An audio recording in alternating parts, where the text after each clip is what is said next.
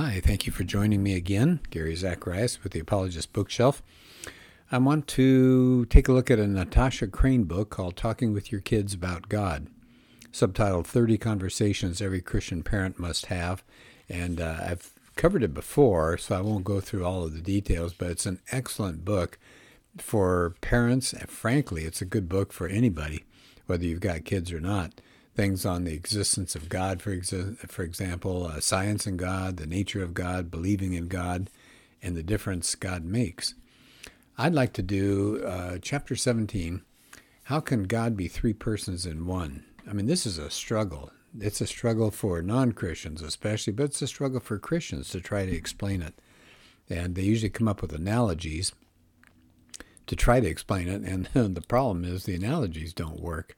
So uh, she does a good job in here. This is Natasha Crain. That's C R A I N, and uh, I like her. I like all of her work. Very, very good. Uh, great podcasts and uh, all sorts of good things that you can listen to and, and watch that she produces. So, how can God be three persons in one? She said the doctrine of the Trinity states there's one God. God is three distinct persons each person is fully God. That's it.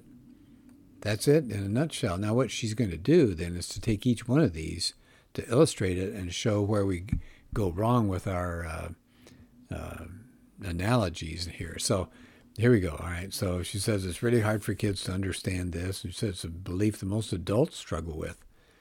And she said when her, I like it because she talks about her own family, by the way. So she said when her kids were younger, she peeled a hard boiled egg in front of them to demonstrate how the Trinity is like an egg.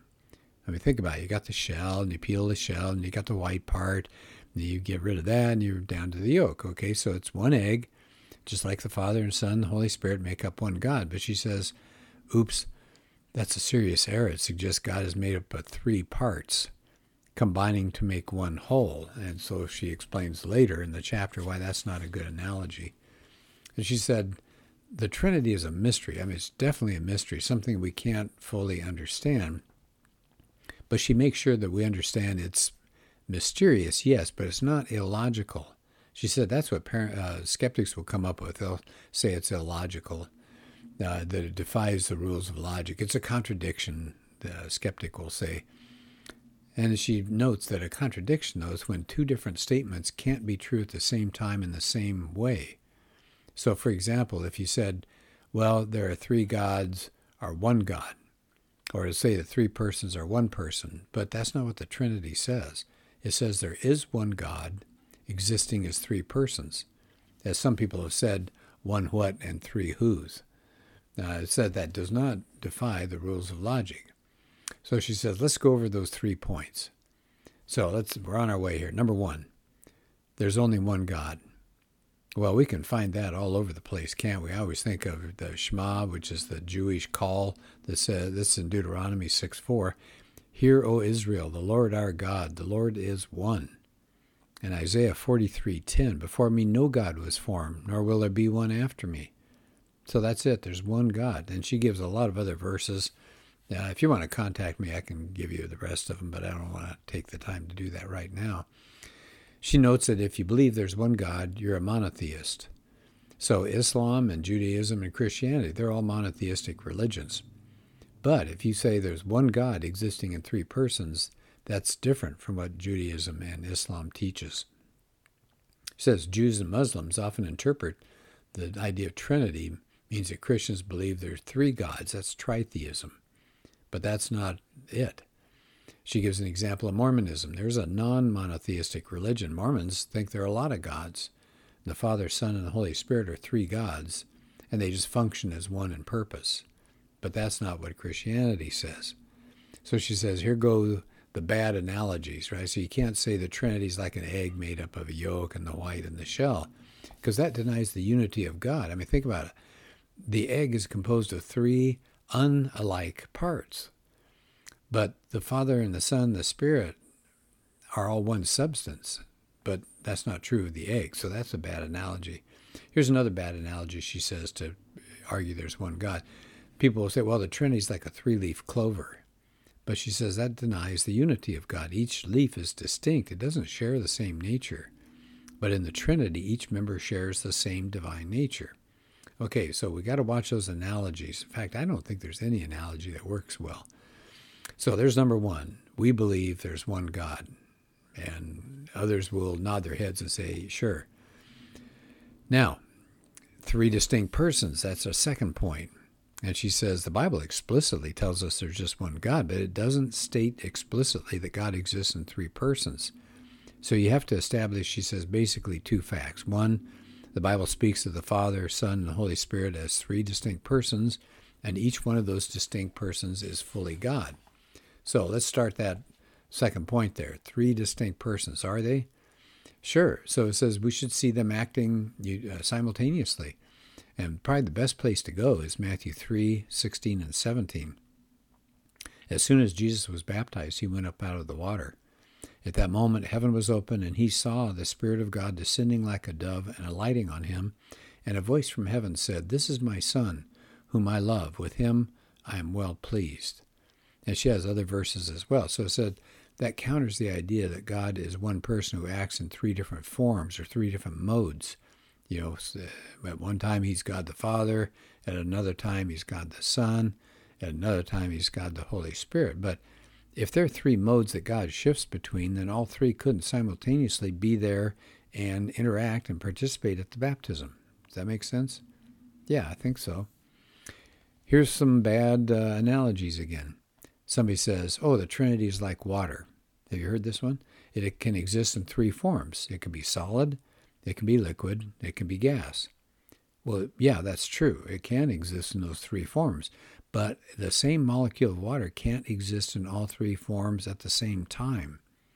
So that analogy implies God is not three distinct coexisting persons.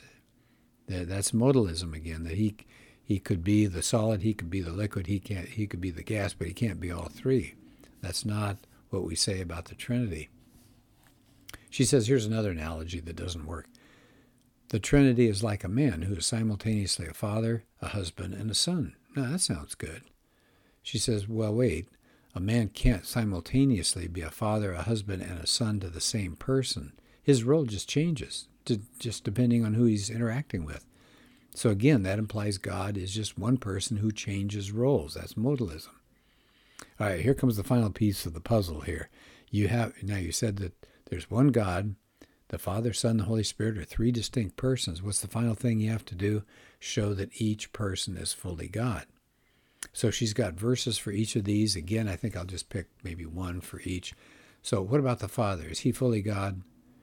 Yeah. What does uh, Romans 1 7 say? What does Paul say? Grace and peace to you from God, our Father, and from the Lord Jesus Christ. And there are a lot of other verses as well.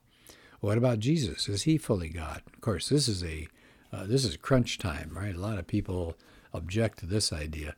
But just take the beginning of the book of John. In the beginning was the Word, and the Word was with God, and the Word was God. The Word became flesh and made his dwelling among us. So who's this Word, capital W? That's Jesus. So one more time, look at it. In the beginning was the Word. It was never created. The Word was with God. Okay, not created. And the Word was God. And then it became flesh. This word became flesh. So Jesus has always been God and then had an incarnation here on earth. Okay, so the Father is fully God, the Son is fully God. Now, what about the Holy Spirit? Some people say, "Oh, the Holy Spirit, that's a um, that's just a force." Uh, no. What about 1 Corinthians three sixteen? Don't you know that you yourselves are God's temple and that God's Spirit dwells in your midst? I always think too of when Peter said um, to Ananias and Sapphira, "You didn't lie to me; you lied to the Holy Spirit." Now you you can't lie to a force. And Jesus said the Holy Spirit will bring these things to your mind. I mean, this has got to be a fully God and a full full individual person. So she says. Um, there's an analogy that doesn't work very well. The Trinity is like the sun. Well, what, what's being said there? Well, see, the Father is the sun, and the Son and the Holy Spirit are like the heat and the light that's created by the sun. Oh, that's not that's pretty dangerous because what's that saying? That's echoing an old belief called Arianism. It implies that there's the Father first, and then the Son and the Holy Spirit originated from the Father. That's not what the Trinity says. It says that the Father, the Son, and the Holy Spirit all existed from the beginning. So she says, watch out for that analogy. All right, toward the end of the chapter, I like the way she's got this organized. She always has a section called Key Points. And so let's go through those real quickly. The doctrine of the Trinity, three points. There's one God. God is three distinct persons. Each person is fully God. She says Scripture states explicitly there's only one God. And then you can find verses that show the Father and the Son, the Holy Spirit are, act, are, Spirit are acting together, or they're listed together. That demonstrates they're distinct persons. It's not just one God working in different forms. Many other verses, she says, indicate that the Father, Son, and the Holy Spirit are each fully God. And then she says popular analogies for the Trinity all have heresies. Says uh, you could use them, but if you use them, tell them that's what the Trinity is not. And then at the very end of the chapters, remember, this is supposed to be te- talking to your kids about God. So she says, All right, so what kind of conversations can you do? And so she has a conversation guide. Again, I think that's really helpful. So maybe opening the conversa- conversation, she says, Okay, talk to your kids, tell them that there's one God, God's three distinct persons, and each of these is fully God. Then the question would be Do you think the Trinity is easy or hard to understand? Why? So there's an opener. Then she has another section called Advance the Conversation. She says, Sit down with your kids, read the verses that show there's only one God. Do you think the idea that God is three persons contradicts the ver- these verses? And she says you may have to explain to them what a contradiction is and show them the Trinity is not a contradiction. She says also, how about reading Matthew 3 16 and 17 to show Father, Son, and Holy Spirit are three distinct persons? How do these verses show that? Well, because they're all active simultaneously. And she says you can contrast that with the idea of modalism. Another thing she suggests is read the verses that show each person in the Trinity is fully God. How do the verses show this? She says it's not necessarily obvious. You want to go through and discuss with your kids how each one equates the Father, the Son, or the Holy Spirit with God. And then she says for additional discussions, offer analogies from this chapter and ask your kids to say what's gone wrong with describing these. So I think that's really excellent. The final thing she does, and I again I like this a lot, she's found all sorts of things from the internet that are poorly thought out and, and poor thoughts about Christianity. So here's the one regarding the Trinity. She took this uh, from online someplace. Here's a quote The Trinity is not exactly logical. Those who defend Christianity have what they believe to, clear, uh, believe to be a clear, concise, and rational answer for this conundrum. I've heard it and don't buy it. I much prefer to ponder the idea of there being one mysterious, mysterious and largely unknowable deity out there somewhere. And then she says, Well, how would you respond to this person's statement that the Trinity isn't logical and that you'd rather believe in something else? So I like that. She's willing to, to wrestle with these big issues here. So again, this is called Talking with Your Kids About God. She's got other books uh, in this process as well. Keeping Your Kids on God's Side. She's got a blog called Christian Mom Thoughts. And uh, if you ever have a chance to go see her and, and hear a presentation or look at her work on YouTube, uh, you'll see she's clear, she's a good thinker, and she really engages with what we're hearing in the culture today. So that's uh, Natasha Crain. I really appreciate the work that she's done. And I appreciate you. Thank you for listening. We'll do another podcast soon.